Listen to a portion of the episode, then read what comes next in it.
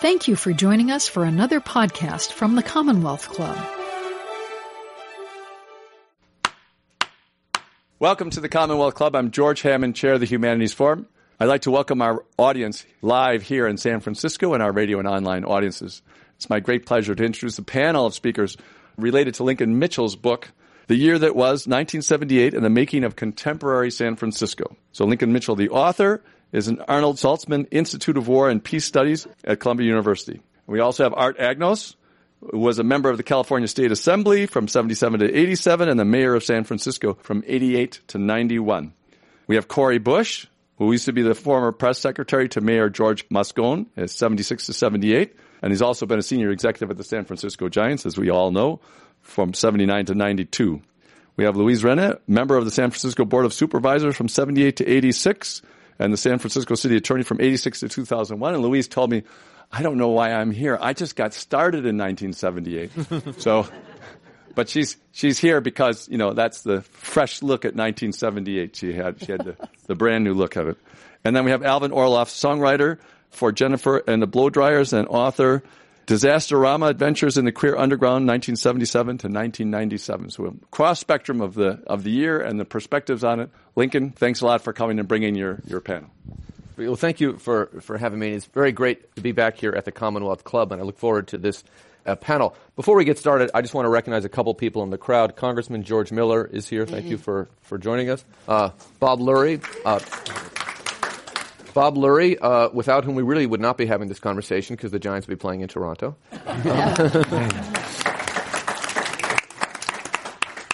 And my mother, without whom we really wouldn't be having this conversation. Um, I want to get to the panel because I know that's why many of you are here, but I just want to make some brief opening remarks about this book. So while I was doing my research for this book, I decided to interview a very smart and well-respected San Francisco politician who had been there at this time because I wanted his input. And we spent about an hour chatting with each other. And for the sake of argument, we'll call him Art Agnos.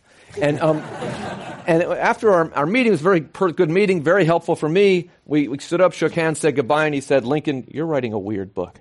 And um, he stands by that assessment. But I think it's more than just a weird book. And I want to kind of answer a little bit of why it's more than just a weird book. There are kind of three questions that people ask me about this book as I was writing it and, and since I've written it. People say, I understand the politics, the assassinations, even if they know San Francisco and California history, Prop six and Prop thirteen that year was very important, uh, Jonestown, but but why baseball? And and there's a couple of answers to that. One is, the main one is that for me, as a young person in nineteen seventy-eight, I cannot think of that year without thinking about that exciting Giants team.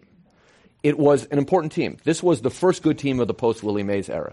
The nineteen seventy-eight Giants drew more fans than any team in franchise history, going back to when they were playing in New York in the nineteenth century, except for in nineteen sixty, which was the first year of Candlestick Park. And by doing that, they institutionalized themselves in San Francisco and showed that the team could succeed in San Francisco even without the greatest player of the post-war era.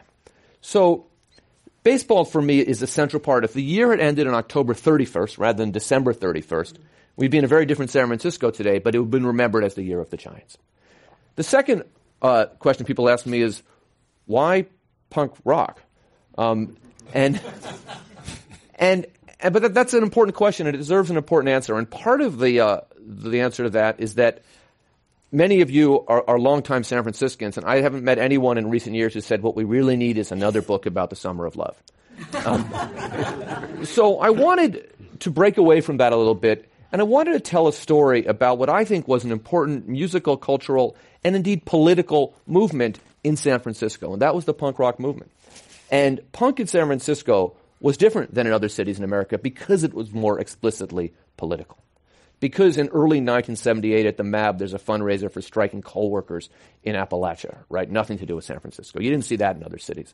There were no other cities in America where elected officials went to the most important punk club to emcee a fundraiser for an issue they cared about. But Harvey Milk did emcee an event at the M A B for No on Proposition six, right? Which, does any, I assume we all know what Proposition six. Proposition six was an initiative to make it, which would have made it legal to fire any teacher in the state of California who was gay or suspected of being gay. You can imagine what this meant for the L G B T community then and for progressive Californians. The initiative was defeated, not least because this county, San Francisco, went against it at the higher margin of any county in the state. And the punks wanted to go no on six against this homophobic initiative, and Harvey Milk was part of that. So that's why I think the punk story. And then a year later, when, as the, the tragic events happened, Dianne Feinstein, seeking a full term of her own, is challenged on the right by Quentin Kopp, and really on the left only by Jello Biafra, right, who was the, the lead singer for the Dead Kennedys. And if you go back and read his campaign platform, or better yet, read my book, because it's quoted in there, some of this is, some of what he says is goofy, right? We should build statues of Dan White and then charge for eggs and tomatoes for people to throw at them to raise money, right? And some of them is not, right? Police officers should be from the communities they police. That's not a crazy idea, right? Bill de Blasio runs on something like that um, in, in New York City, where I'm from. So, and then the third piece is, why this book? Why do you need another book about nineteen seventy-eight? And that's why, why I think what I want to get at in this panel today, which is the links between nineteen seventy-eight and today. If the politics had played out differently in nineteen seventy-eight, San Francisco would be very, very different today.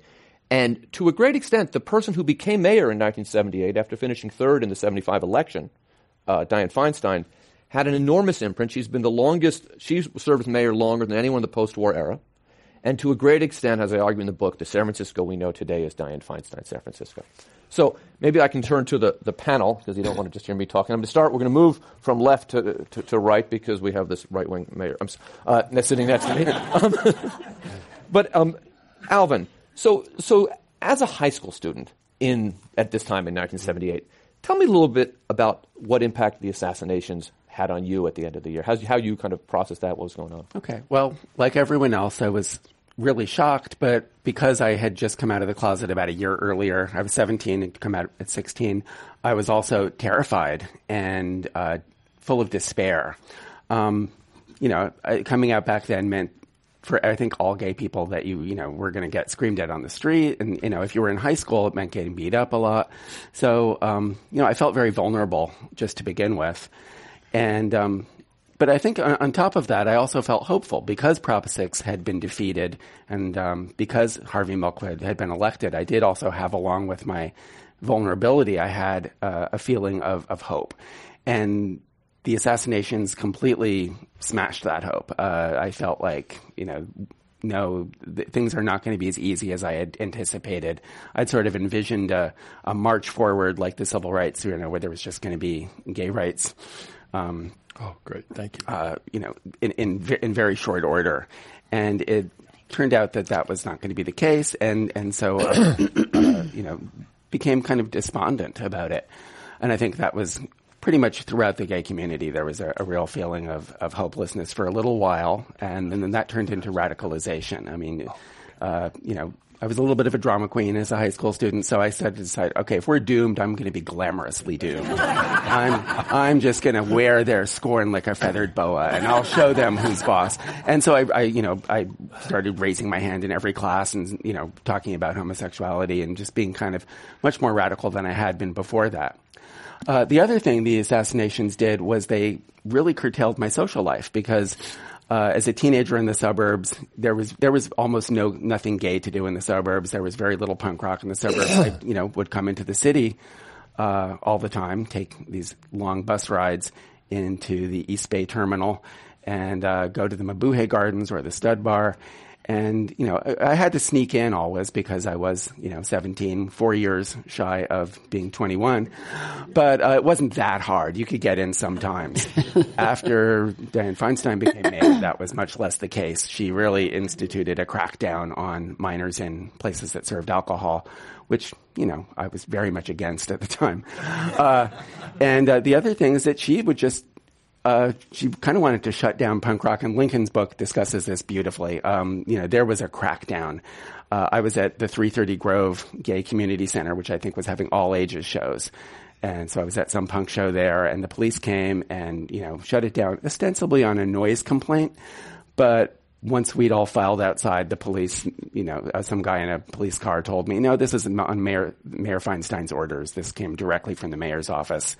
So I think we knew that the city was changing. Um, we knew that Dianne Feinstein had it in for punk rock for some reason. I don't think any of us knew, you know, quite the extent of the way she was going to remake city politics. But uh, we were politically engaged, if not savvy. And, um, you know, that, that was kind of a, a wake-up call when that happened. Anyways. Thank you. And, um, Louise, moving from, from left to right here. So one of the themes of the book is the relationship between the San Francisco of nineteen seventy-eight and t- today. So this, this year is, is important. How do you see that relationship, and do you think there is a connection?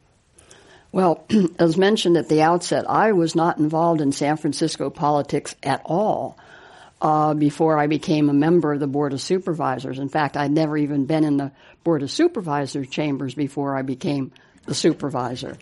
Uh, the reason being, I had been with the state attorney general's office, and I was always suing San Francisco. uh, you might remember those twin high-rises that were planned on the top of Lombard Street.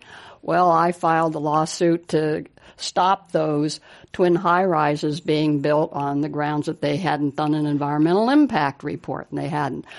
And then uh seventy-seven, seventy-eight, I was president of California Women Lawyers, which had just been formed to get women on the courts and various occupations. That was a year when Rose, the first campaign against Rose Bird was launched, and I ended up running that campaign statewide to retain Chief Justice Rose Bird, and, and she did win that one, I'm happy to say. So I was not involved in, in San Francisco politics, but what Dianne Feinstein did was to ask the neighborhood groups and the business groups within then District two who they would recommend for supervisor, and they recommended me, and here I am, or was. So uh, uh, that isn't to say that I hadn't followed San Francisco politics, because obviously both my husband and I had. Yeah. Um, yes, things changed in seventy-eight in very definite ways, I'm sure. Frankly, I don't remember any crusade by Dianne against punk rock, but, you know, that's what it is. Um, I do think that um, a lot of things changed, but not enough to say that what Dianne or any subsequent mayor did is the result of San Francisco today. I think the problems of today could not have been anticipated back then. Take a look at the homeless problem. And that's not just a San Francisco problem. That's a national problem. Take a look at the traffic situation. Who could ever have imagined forty thousand Uber and Lyft cars per day in San Francisco? Uh, I don't think that could possibly have been anticipated in seventy-eight. So there have been uh, steps along the way that um, I, I think uh, obviously led to these changes, but I think that it isn't any one mayor. I think some of the changes could have been stopped earlier on. Uh, it saddens me greatly that today the neighborhoods are not strong. They are not. Where are the Sue Hesters? Where are the Calvin Welches? Where is a strong neighborhood council to stand up to the planning department? How long has it even been that there's been an activist in front of the planning department? How long has it been that there's anybody challenging what our transportation or traffic people doing? I don't know anybody. So I guess I have a slightly different take. Was Dianne more conservative, middle of the road, than George Moscone? Uh, maybe, although I will say um, she really went to bat on a lot of different ways on issues affecting the gay community. I remember to this day when Harry Britt and I went in to talk to Dianne about the need to do something about the AIDS epidemic. And because of her medical background as well as her interest in in what would happen to people who were ill and dying, I think the rest is history, that San Francisco General and all of San Francisco became in the forefront of the AIDS movement. So I think you can take a look at construction issues and maybe say one thing. I think on social issues, San Francisco, thank thank heaven, has always been on the forefront of social issues, and may it ever be thus, particularly in this day and age. So I guess I'll just sort of stop from for now, and just those are some of my off-the-cuff Thank observations. Thank you. And, I'll and just say one other thing. When I was first on the Board of Supervisors, the papers wrote that Supervisor Rennie did not say a word at her first meeting. My dad, reading the paper, said, "That's not going to last long." Um, I, thank you for your comments, because I think you you capture, I think, in, in your comments the the the kind of ho- the approach that Feinstein took, which was to take some from the progressive social tolerance, right, which was, I think, Feinstein helped institutionalize here in San Francisco, as well as some of the more conservative planning and development. So I think there's the hybrid, which is one of the things I try to discuss in the book. So thank you for kind of spelling that out. Um, Corey, You're, you're kind of wearing two hats here today, because I know that you were as close to Moscone really as anybody when he, when he was mayor, um, and then you went to go work for the Giants. So I'm going to ask you briefly to wear your Giants hat and and tell a little about about how you think the relationship was, between, how seventy-eight changed the relationship between the Giants and the city, and vice versa. That's a good question. It, um, first of all, let me just say, for those of you who haven't read the book, it, it sounds kind of weird, but it's really a fascinating book. Uh, now, it, it covers two of my passions, baseball and politics. Um, and I guess most of my life, a lot of people referred to me as a punk, so maybe it fits there, too. I don't know. Um, but I really encourage you to read. It's really interesting, um, and, and the connection of baseball and politics and punk rock Um, in nineteen seventy-eight to today is, is pretty interesting. In terms of the Giants, I think um, in seventy-eight, a little context, you know, the team had been in San Francisco less than twenty years when they were on the verge of leaving, um, and that was when Bob Lurie stepped forward and saved the team for San Francisco. And the team had been not particularly good on the field. They they were they were good in the sixties. They finished second a lot in the sixties. Um, but through the seventies, they weren't. And going into nineteen seventy-eight, I, the seventies up to that point were not a particularly great decade. Um, I mean, we had everything from Watergate and a president resigning uh, in San Francisco in seventy-five. We had a police and fire strike and a very hotly contested and divisive uh, race for mayor in seventy-six. We had a, a, a city strike that lasted over two months that almost paralyzed the city. Um, so there were a lot of things going on. There was the energy crisis, waiting in line to get gas, which now that I live in Marin, I got to experience again yeah. recently when uh, when the power went out. Yeah. So, uh, you know, I, I don't know if people going into nineteen seventy-eight were, you know, really all that excited about things. And all of us, and there was there were a lot of issues facing San Francisco. And then all of a sudden, the Giants, as Mitchell points out, trade for Vida Blue, who brings an energy and a personality to the team that was infectious. And the team just caught fire. And one of the things I think we all know and have learned over time is that there are two, there are really two things that can bring a community together. One is tragedy, the murders at City Hall, for example, uh, brought this community together. And the other is sports.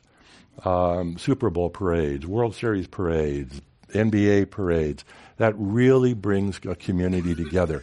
There's a commonality about it, and this is not a new phenomenon. Uh, this goes back centuries in almost any civilized culture. There are always places of public assembly to watch competition.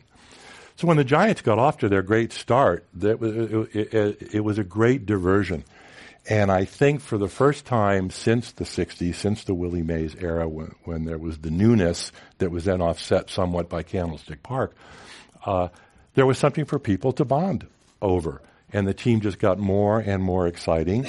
And even though a lot of people doubted they could go all the way, which they didn't, I don't think most people expected them to stay in the race for as long as they did and to have as many big moments as they did. So I think it was a great diversion, and I and I think people really rallied around it.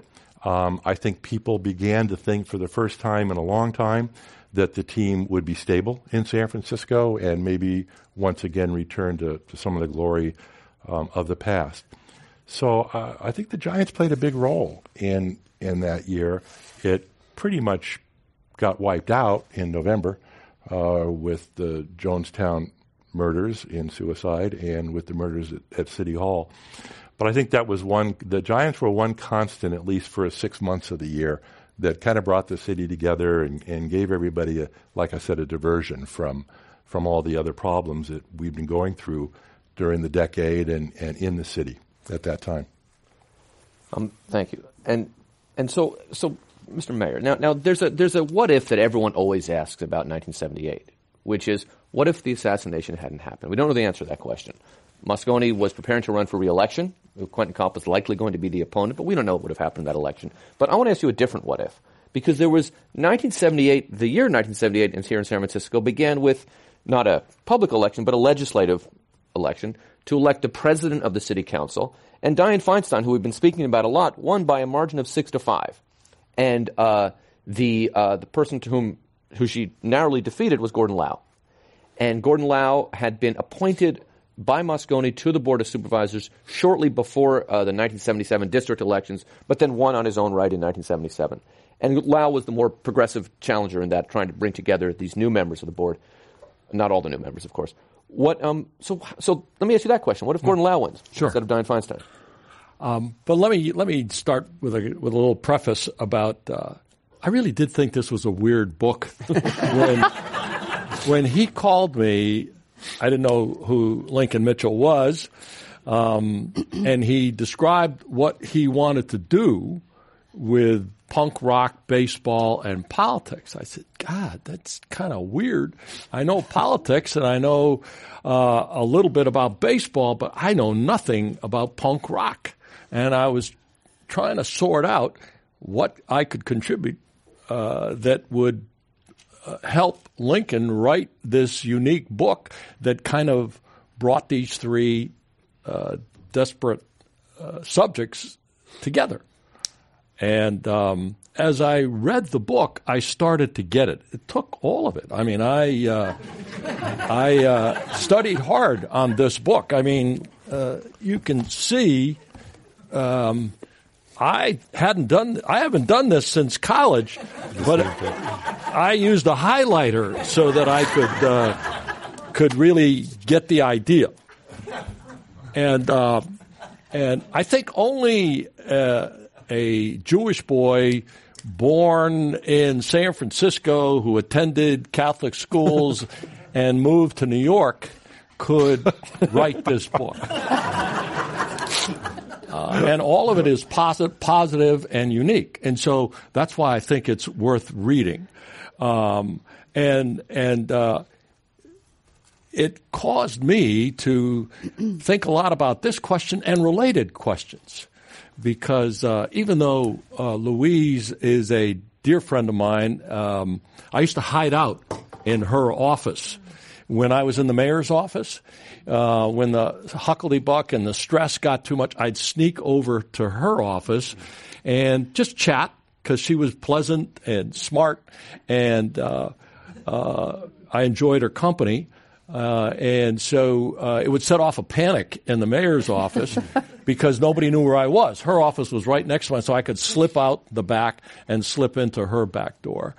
And uh, uh they would start a citywide search, um, to f- city city uh, hall wide search, uh, to find me, and I'd be in Louise's office. But I think that this period of time did have a profound effect on the San Francisco we know today.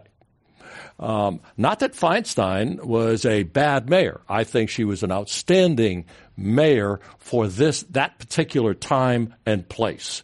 She brought a stability and a uh, certainty to uh, governance that I think the city needed in that time of enormous stress and crisis. Um, but I think that if there hadn't been an assassination, and and the first option was the uh, it, it would have been a different. This would be a different city today. We'd still have the problems that Louise talks about, Uh, they wouldn't have gone away, but I think we would have had a different city governance structure that would have addressed them perhaps differently, uh, if not better. So what do I mean by that? Um, and I think that the election of Gordon Lau, by the way, before I give you that part, how many people are here because they know baseball? Can you just raise your hand? And how many people are here because they know punk rock? Oh, wow. Okay, good. And the rest of you are sort of political? All right. Okay. I'm impressed. Because you may not think this is weird. Uh, but, um, so, uh, Gordon Lau, Gordon Lau was a progressive, as Lincoln described him. And had he won instead of Feinstein, he would have become president of the board. And if if the assassination had occurred, he would have ascended to be mayor of San Francisco. So we would have had a progressive Chinese-American mayor for the first time in our history instead of twenty several decades later. Um, and he would have aggressively pursued the policies of George Moscone. He probably would have been the candidate for re-election instead of Moscone, um, against whoever was going to run, if it was Quentin or someone else. And I think that uh, the city was ready for a Chinese-American mayor then, as it was uh, in modern times. And I think he could have well succeeded and continued the progressive policies that George pioneered.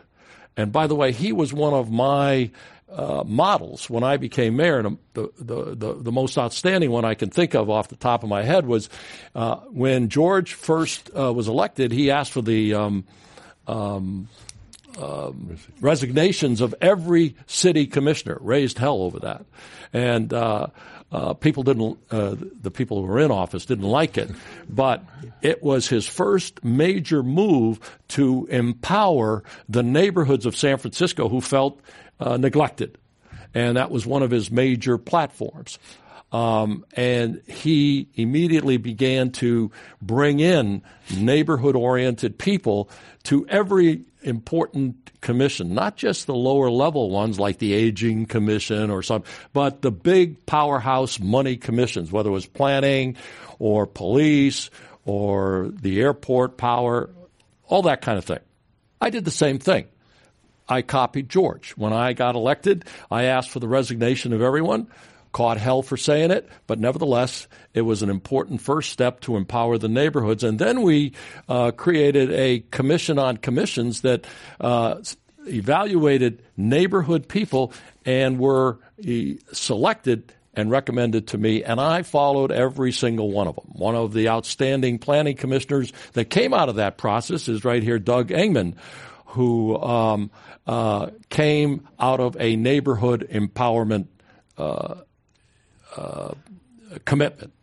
So I think that uh, had George lived and not been assassinated, even more of that would have happened. And just think, he would have um, been probably reelected when he ran in nineteen. Uh, let's see, seventy-nine. seventy, seventy-nine. seventy-nine. He was up. ninety. seventy-nine. He, was, he would have had to run for re-election in seventy-nine. seventy-nine. And and so he would have served four years. And then in nineteen eighty-three, um, uh, another progressive would have been set up because George was setting in mo- in place the progressive power institutions through commissions that would might give us a prospective candidate, or, if I can be modest, which is rare for me, um, I was...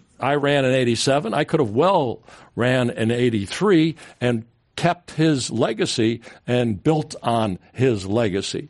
And then we would have had at least four years in my case, and who knows, Willie followed, well, actually Frank followed, beat me, but but uh, there were a lineup of progressive politicians emerging at that time that I think would have continued George's legacy. So I think it was a very dramatic difference in uh, having uh, uh, Mayor Fein, uh, then Supervisor Feinstein be chosen as president of the board because it set up what we know happened afterwards. And quite frankly, she was more moderate than George or I, uh, although to her credit, she maintained George's policies for at least uh, the rest of the term that she fulfilled for George, and then she sort of took a more uh, conservative approach. And I'm not talking about – she was outstanding on social issues, as, as Louise said, um, gay rights and those kinds of things. Um, but frankly, what makes you a conservative or a liberal in this city are not social issues. It's land use. It's deciding how we're going to use our land.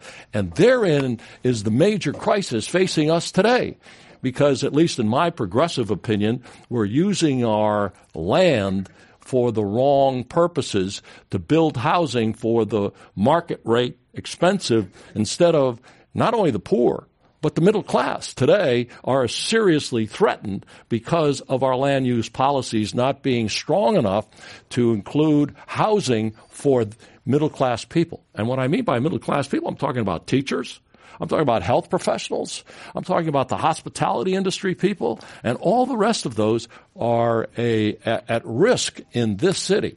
And when that happens, you're threatening the social, what I call the social infrastructure of a city like San Francisco, when everybody has to commute in to work in these vital jobs that preserve uh, the nature of a city like ours. You are listening to the Commonwealth Club of California. Hear thousands of our podcasts on iTunes, Google Play, and Stitcher. Learn about our travel programs to exciting domestic and international destinations. And when you're in the Bay Area, please join us live for any of our five hundred programs each year. You can find us online at commonwealth club dot org. Now back to our program. Thank you. So I think we could do maybe one more round of questions and then do Q and A from the from the audience. So Alvin, I want to come back to you. Um, based on what, what Art Agnos just, just discussed, how would you see punk rock politics in the late seventies, and how does it fit into this, seeing from a different perspective, not from an insider, not from City Hall? Um, well, the punk rocks, w- w- there was a division. There, I would, I have no idea what percentages I would uh, put on these two camps, but I think there was one camp that was very much engaged in civic politics and was very liberal and progressive and voted Democratic.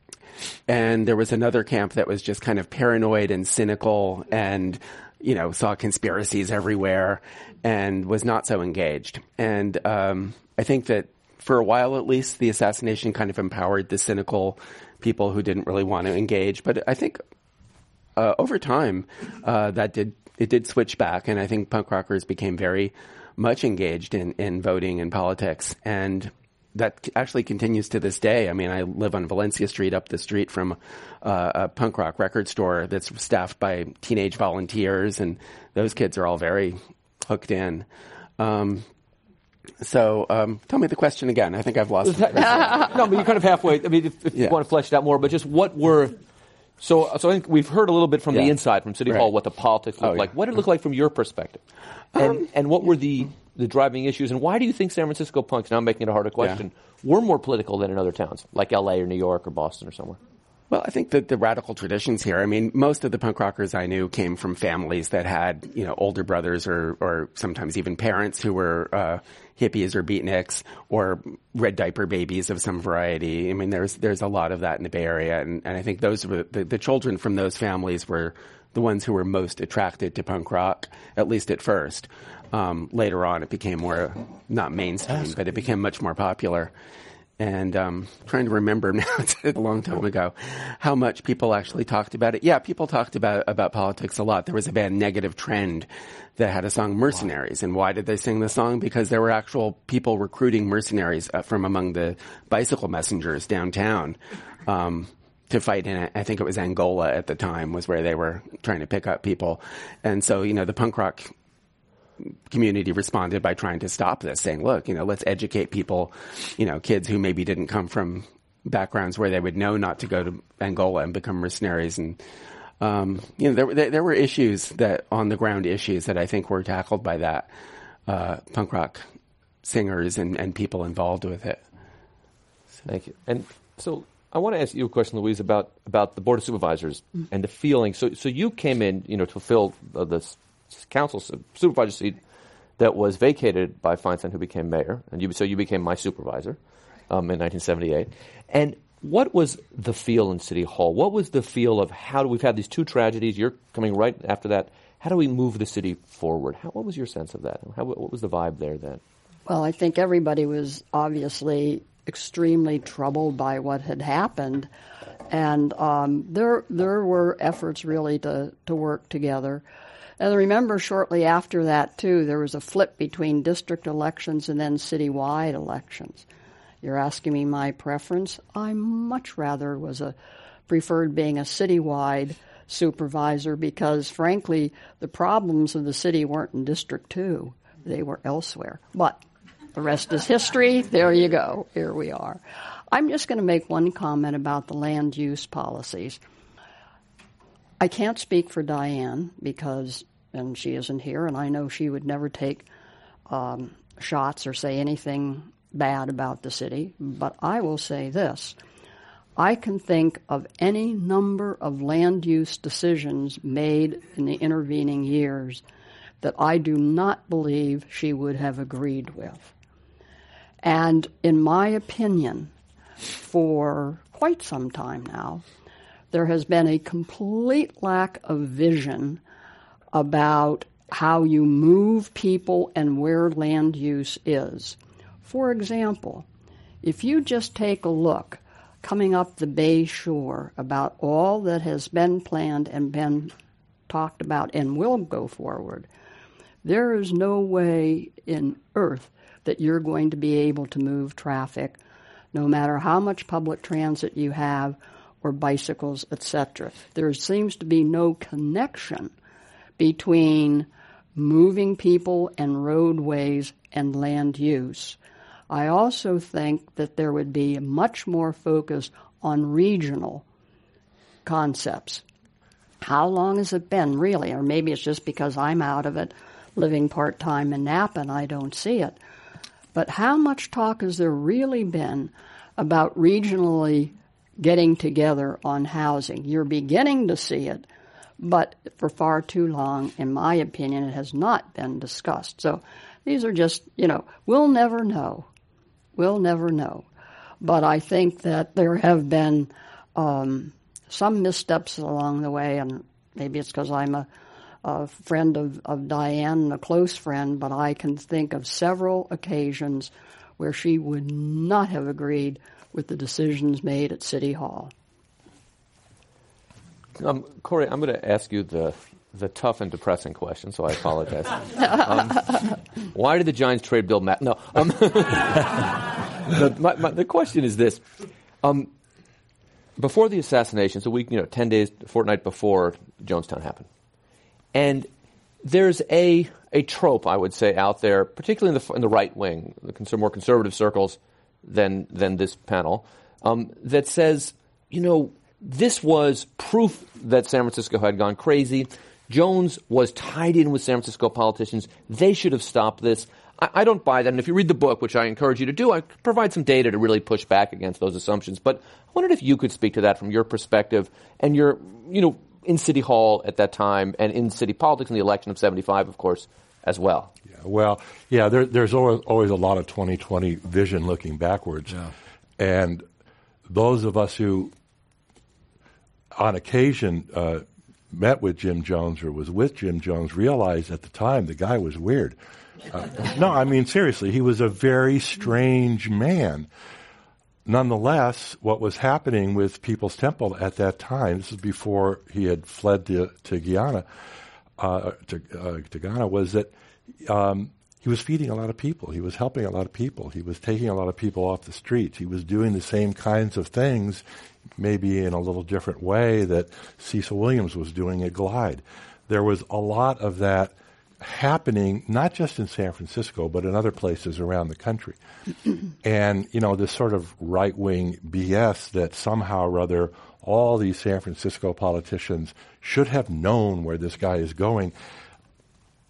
Why didn't the right wing know what Dan White was going to do? Why didn't they see that coming? Um, it, it, it's just, you know, it's just, it's, it's silliness. Um, I think there, once he fled, uh, clearly people began to distance themselves from him because they realized there was something else going on here. And this, but, but to say that somehow or other people should have known, and it's not just politicians, it's not just Democrats, it was Republicans as well. It was the newspapers. Um, uh, Lincoln talks in the book, he, he talks about he pushed back against this, this notion a little bit. But, you know, he, he references this, this file of testimonials that had been written on behalf of Jim Jones uh, by people across the spectrum. So the idea that somehow this was tied in with crazy left-wing San Francisco, to me, is is kind of nuts. Um, now, you know, there, there's no question that uh, that event followed immediately or so closely by the murders at, at City Hall of George and Harvey, uh, changed the city profoundly. Um, there was a, a long period of time, I think, where the city was just sort of in a daze. Um, most people, it's a small city. There are a lot of people mm-hmm. in San Francisco either knew somebody who died in Jonestown or knew somebody who knew somebody who died in Jonestown. And um, then then came the murders of George and Harvey, and it just really set this city back on its heels. And I do agree that Dianne, when she stepped in at that moment of grief and, and uncertainty, did a marvelous job of pulling the city together. There's no question about it. She might have been the the the best person in the city at the time to fill that role. But um, the difference is in the direction the city took from that standpoint, um, I think are stark. And I think that had George and Harvey not been murdered, um, the city today would be very different. There's a clear connection between those events in nineteen seventy-eight and the city of today. I think it's sad that a lot of people don't don't realize, and there have been a lot of books written about this, and I think this I think Lincoln's book, really, of all the ones I've read, really cut to this to the core of this better than anybody. I, I can't speak as to why Dan White murdered Harvey. There's I, I have some ideas, and I think a lot of people have ideas. But he murdered George. That was a political murder. That wasn't a guy who was just wiped out and tired and ate too many Twinkies. This was a guy who, the moment he resigned, was under tremendous pressure from not only the downtown interests, who didn't want to see the Board of Supervisors swing from six five one way to six five Moscone, but from the police department and the fire departments. And the fire, the police department particularly, was obsessed with this consent decree that Mayor Moscone had negotiated with the federal courts to integrate the San Francisco police and fire departments. And for those of you who were around in the seventies, you know what the police and fire departments looked like in San Francisco at that time. And Moscone was leading this effort. He didn't actually lead it. There was a group called the Officers for Justice who had filed a lawsuit. But when George became mayor, he got involved in negotiating this agreement with the federal court that would integrate the police and fire departments in San Francisco with with women, with people of color, with people from the L G B T community, uh, and make the department a very, very different department than it was. And the entrenched interests in the San Francisco Police Department, and to an extent the fire department, were all over Dan White. He'd been a former cop, he'd been a former firefighter, and they said, "You're letting us down. You can't do this to it. They're going to let Moscone destroy our department if if this goes through." And that was what pushed him over the edge. And that's why the days after the murders, there were cops wearing T-shirts that said, "Free Dan White." So the notion that the guy ate too much sugar um, or, or something is nuts. It was a political murder. Uh, it didn't serve its purpose in terms of the consent decree. Um, fortunately, that went forward, and if you take a look at the police and fire departments today, they bear very little resemblance to the police and fire departments in San Francisco in nineteen seventy-eight. Um, but beyond that, uh, there were there were tremendous changes that occurred because of um, because of the, the murders. So a number of the characters central to this book, but but fewer than you would think. Dianne Feinstein, Uh, George Moscone, and Dan White were all born and raised in this town. I was actually born in New York, moved out here very young, so I'm a Jewish boy from New York and moved to San Francisco to attend Catholic school. The same one as Dianne Feinstein. Anyway, but a number of people moved here. Harvey Milk, Jello Biafra, Vida Blue, um, and and a guy and who was... Jim Jones. Jim Jones, and a guy who was in the State Assembly at the time, Art Agnos. So I want to talk to you about that experience, coming yep. here in nineteen seventy-one, yep. why, what the politics were. Well, yeah. Um, and, and if you think about the names he just uh, that he just enumerated, Jim Jones, uh, Harvey Milk, who's the other one? Vida Blue. Vida Blue. Jello Biafra. And uh, Joe, I mean, and Art Agnos. What a disparate group of people. Yet there was one common thing that brought us all here, and that's San Francisco values. San Francisco values of acceptance, of tolerance, of letting people come here from different parts of the country, uh, indeed different parts of the world, and be accepted for who they are and who they want to be. Uh, one of the things I say in my speeches is that this city gave me a chance to come here in nineteen sixty-six and be who I wanted to be, with whom I wanted to be it with, as long as it didn't interfere with someone else's right to do the same thing. And so when I came here, no one asked me, as they do so often in the East Coast, uh, where'd you go to school? What do your parents do? Uh, and, and you get judged by a profile that you may not have anything to do with, but you inherited. When you come to San Francisco, nobody asks you that. They ask you, who are you? What do you do? How do you want to fit into our community? And let's see how we can get about it together. And I think that's what attracted Harvey Milk. I think that's what attracted Jim Jones. He could have went to a number of places. He wasn't here to start. He went north of San Francisco in, uh, was it Guerneville? Ukiah, I think. Ukiah. Yeah, Ukiah, right. And, and, and, and, uh, but he was close enough to San Francisco to understand what this place was like, and he came here. He knew what he was doing exactly, and he went, as Corey said, um, started working and doing good things that immediately won the attention and support of important people in San Francisco because it was good work. And so the values of this city uh, did not change under any politician. They were enhanced after um, Mayor Feinstein took over, and everyone who followed her, I think, continued that tradition of San Francisco values, which are often criticized around around uh, the country politically, but uh, eventually they adopt the same ones. Um, and so we are always on the cutting edge of teaching some of these values that are important to us to the rest of the country, Uh, in a way that makes a difference there as well as here. So I think that those two major figures in this uh, era we're talking about and this book uh, came here because of San Francisco values, which are very special and extraordinary. We have a little bit of time for some Q and A from the from the floor. So, right. so I'd like to remind everyone uh, on the online and, and uh, radio Uh, versions of this, that they're listening to a panel discussion about the year nineteen seventy-eight uh, based on the book that was written by Lincoln Mitchell.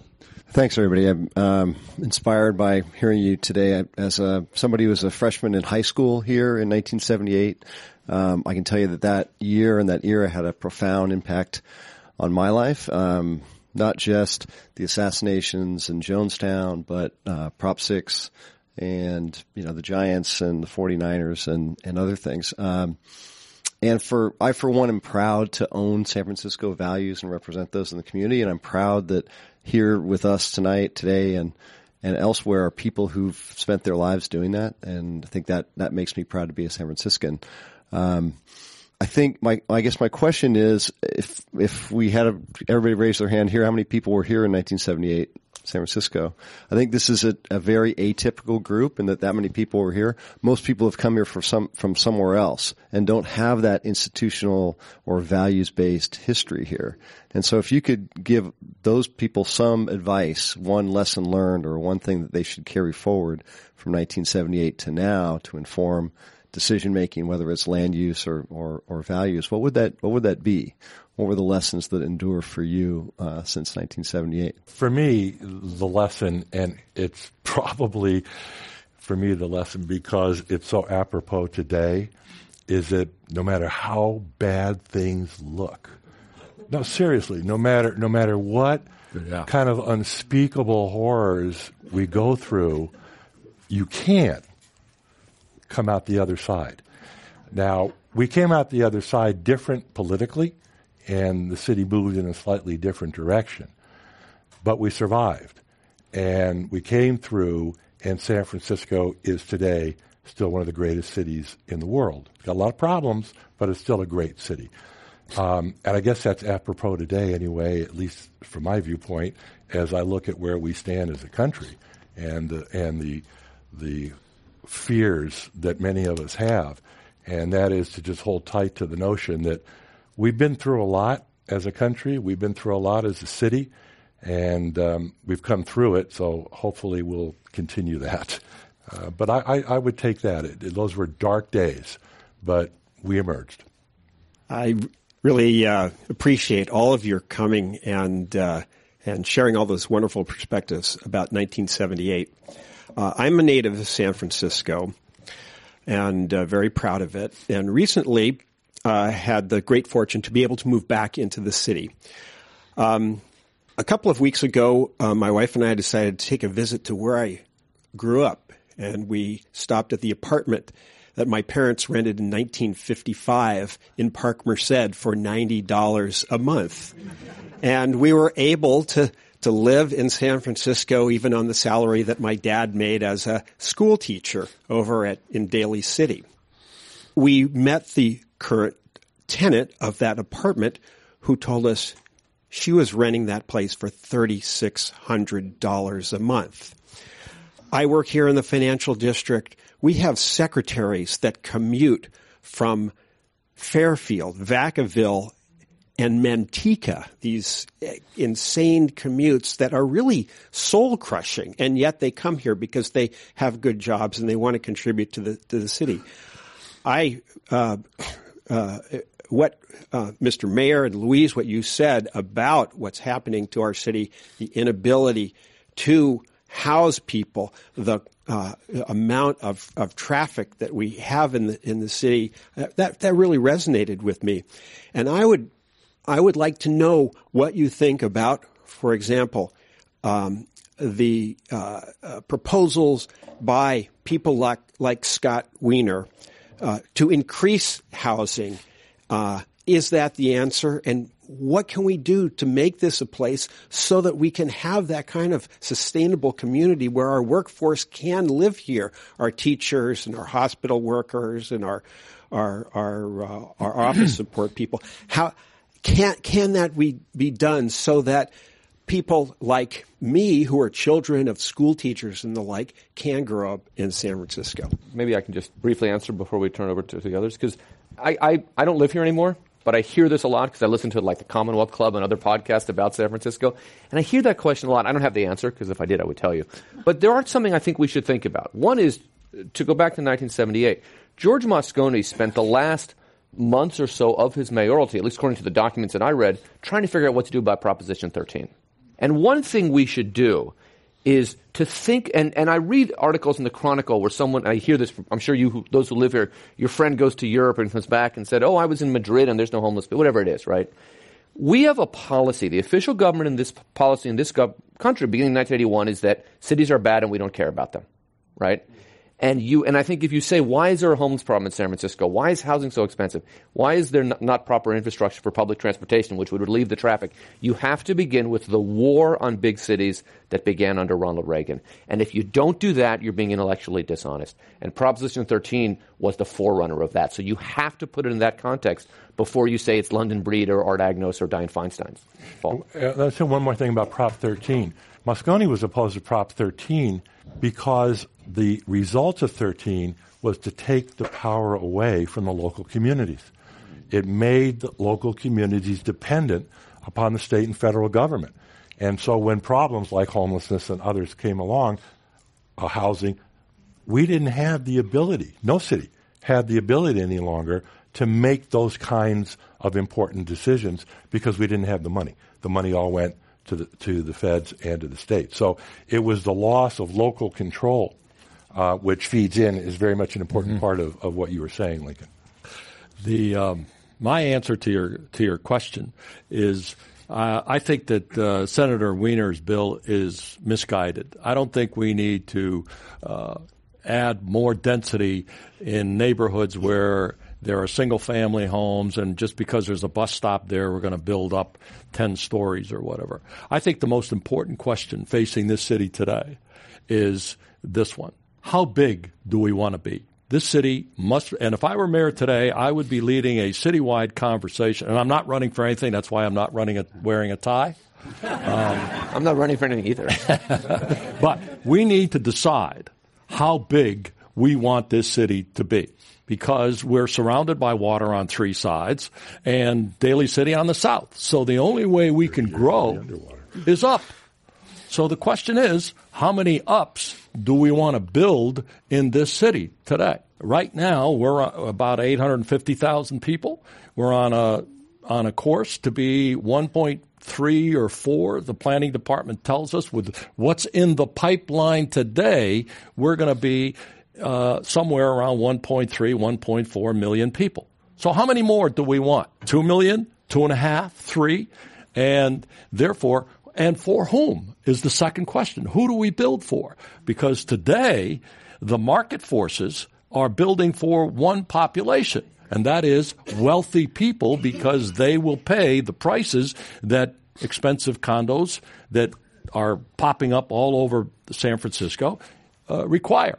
Uh, so we need to say, how big do we want to be? And the people of this city must decide that. And then secondly, they need to decide who are we going to insist through our govern- governance, our regulatory bodies like planning, et cetera, for whom are we going to build? We argue about should it be fifteen to twenty-five or twenty-eight or thirty percent for uh, affordable housing, which really means low-income and middle-class people. And more today than ever, middle-class people can't buy in this city. Your father could not buy that house or that apartment that you rented. Uh, teachers today make about sixty-five thousand to seventy thousand dollars a year to start in this city. The United States Department of Housing and Urban Development last year said that if you make as a single person ninety-two thousand dollars a year in this city, you are officially low income, low income.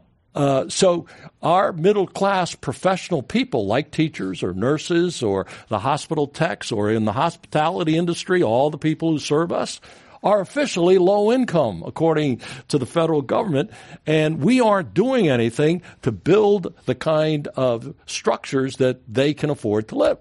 And so this city has to make that fundamental decision. And frankly, a radical one would be to say, we're not going to allow any more housing for wealthy people. We're going to build just for the middle class and low income. As um, usual, I agree with Mayor Agnos. Uh, I would I would just add even a bit more, Mister Mayor. First of all, just by way of background, I wrote the rent control ordinance back when I was on the Board of Supervisors, but that's it. Uh, I think more than that, Mister Mayor, I'm not going to have any friends left by the time this panel is over, because I don't think there's been a planning decision made in the last ten years that I'm in agreement with, that I've been interested in. But that said, I think not only do we need to have a conversation about residency, but how much more commercial growth we want to allow, because it is with the huge commercial growth yep. that you get this huge commuting. I mean, when I come down from Napa, I take the ferry boat, and there are people from Sacramento on that ferry boat coming in to San Francisco for their jobs. And that's why, frankly, I don't think we're going to get out of this. I believe in local control, absolutely. But I don't think we're going to get out of this till we start having a much stronger regional conversation a regional conversation that is not limited to transportation, and maybe a very different metropolitan transportation agency while we're at it, but uh, also uh, a combination of linking planning and transportation together, because that's all tied with who's going to live where. I have some ideas for teacher housing in San Francisco, by the way, which I've shared with the school district. We'll see if they go for it. But anyhow, I think, Mayor, you're right about uh, we have to have a deeper conversation and different people at the table. Yep.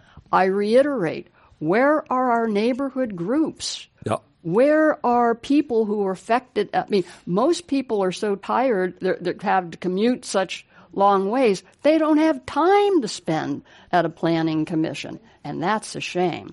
And how about less developers' money while we're at it in politics?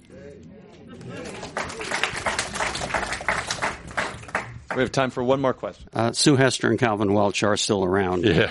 I know, but um, we need the more active Doug. um, there'll be a couple propositions on the ballot to, to deal with that. Good. Uh, I, I had a theory that I want to ask a question about nineteen seventy-eight, and that is, did the tragedies that occurred to uh, Moscone and, and Harvey actually strengthen the progressive movement and actually strengthen the gay movement in terms of their willingness to mobilize and fight, as opposed to the other theory that if, say, Gordon had been there or if George had been there, life would have been a lot easier?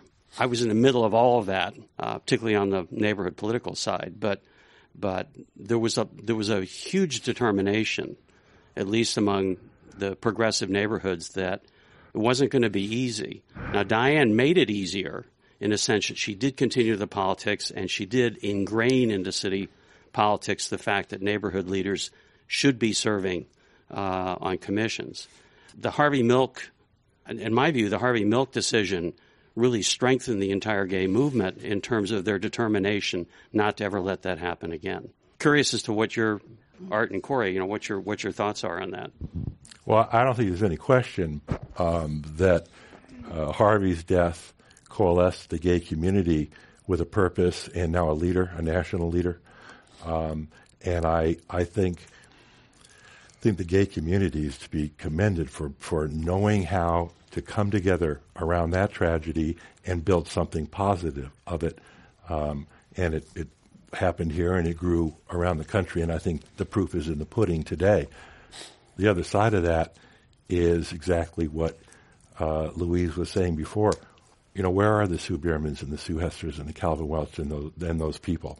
The younger versions. Yep. Yeah, yeah, younger, no, yeah, yeah. yeah. yeah. I mean, look, One of the, one of George's legacies was the fact that he opened up the, the doors to City Hall and to yep. government to um, the people of San Francisco, and you can never go back. And that still exists to an ex- to a great extent today. But I think, frankly, that his murder um, cut the, the heart out of the progressive movement for a while, and I don't know that it's ever quite come back. I don't see the kind of community effective community activism and community leadership fighting for the neighborhoods um, today that existed then. The only exception to that rule recently has been the eight Washington. The, Mister Mayor and I were involved. Yeah. The eight Washington movement really galvanized neighborhood, uh, mm-hmm. it, it galvanized people to stop, you know, no wall on the waterfront. But there hasn't been anything like that. There wasn't much of anything like that before then, and there hasn't been, to my knowledge, anything like that since then. But No Wall on the Waterfront really galvanized people like, you know, don't build the freeway uh, along Golden Gate Park did years ago, and the kinds of buildings that, and Sue was very involved in the No Wall on the Waterfront, but we haven't. I I just don't see that anymore. Otherwise, you wouldn't have today. You certainly wouldn't have all of the high rises. And I don't think, whatever your view about the SOMA plan is, I don't think you'd have something like the SOMA plan today if you really had strong citywide neighborhood agreements. I mean, maybe some people in SOMA agreed to it because they wanted the housing or some of the other little goodies, not nearly enough for the intrusion and change that, in my opinion, that plan is going to bring. Other than that, I don't have strong thoughts. Yeah. I, I I agree. I think that uh, with both with both uh, Louise and Corey, in that uh, I think that the loss of Moscone depressed the neighborhood movement for up until eight Washington, which uh, Louise correctly points out was a new ca- uh, uh, the most recent catalyst. But between the uh, what is that, twenty-five? How many years is that? Whatever the, it was many. Depressed. And, and we have not seen young people following in the footsteps of the now aging leaders. Um, and I'm not quite sure why that's the case, except I think that young people now are so imp- uh, uh, engaged in trying to survive in this city uh, that they don't have time uh, for neighborhood engagement, and and somehow I hope we can turn that around. But uh, we are seeing signs of it, but it's all run by seniors. Frankly, we're going to have uh, Prop M two next year. Yeah. Everybody's over fifty in that one, and uh, some, huh? So I think we need to do something about engaging young people, and I think this book Um, offers us some lessons in that regard. I would just add one one thing about to your question from a different perspective, which is if you go back to the nineteen seventy-five and nineteen seventy-seven mayoral elections, right? John Barbagelata is running as a West Coast version of Frank Rizzo, or or later Rudy Giuliani. Yes. Dan White, uh, John John Barbagelata, for those who don't know, is the man who very narrowly lost to George Moscone in nineteen seventy-five in the mayoral race. Dan White, when he ran for supervisor, uses languages. Language such as, we need to eradicate malignancies that blight our city. Barbagelata almost got elected, and Dan White did. When Dan White killed George Moscone and Harvey Milk, particularly given the timing of that, the city, it was a moment of, it was a terrible moment for the city and a terrible time, but I think on some level it was a, it was a, a moment of reflection. Earlier that month, as I no, no, noted earlier, Proposition six had been defeated statewide, but badly defeated in San Francisco. The The policies on tolerance, San Francisco was growing into the tolerance it has become by, by late nineteen seventy-eight. And I think what Feinstein did was she institutionalized, we're not going back to that kind of hateful electoral politics. Mm-hmm. That is a losing strategy in, in San Francisco. The, you know, and, and, and, and my sense is that if you think Frank Jordan is comparable to Frank Rizzo or Rudy Giuliani or John Barbagelata, you're wrong. Right. He wasn't, and he, right. and he isn't. So that that, that we are not going to survive if we continue to do this this way. That came out of of of, of the assassinations in my view. Yep. Thank you very much. That was a great look. Thank you for all coming. Nice being with you. Nice being with you. Yeah, good. It's a sign of the times that anyone under fifty is called young. Is that right? Thanks. Uh, so thank you all very much for coming. Uh, it's uh, another great event at the Commonwealth Club, and it's one hundred seventeenth year of enlightened discussion. Uh, uh, well, we'll see, but...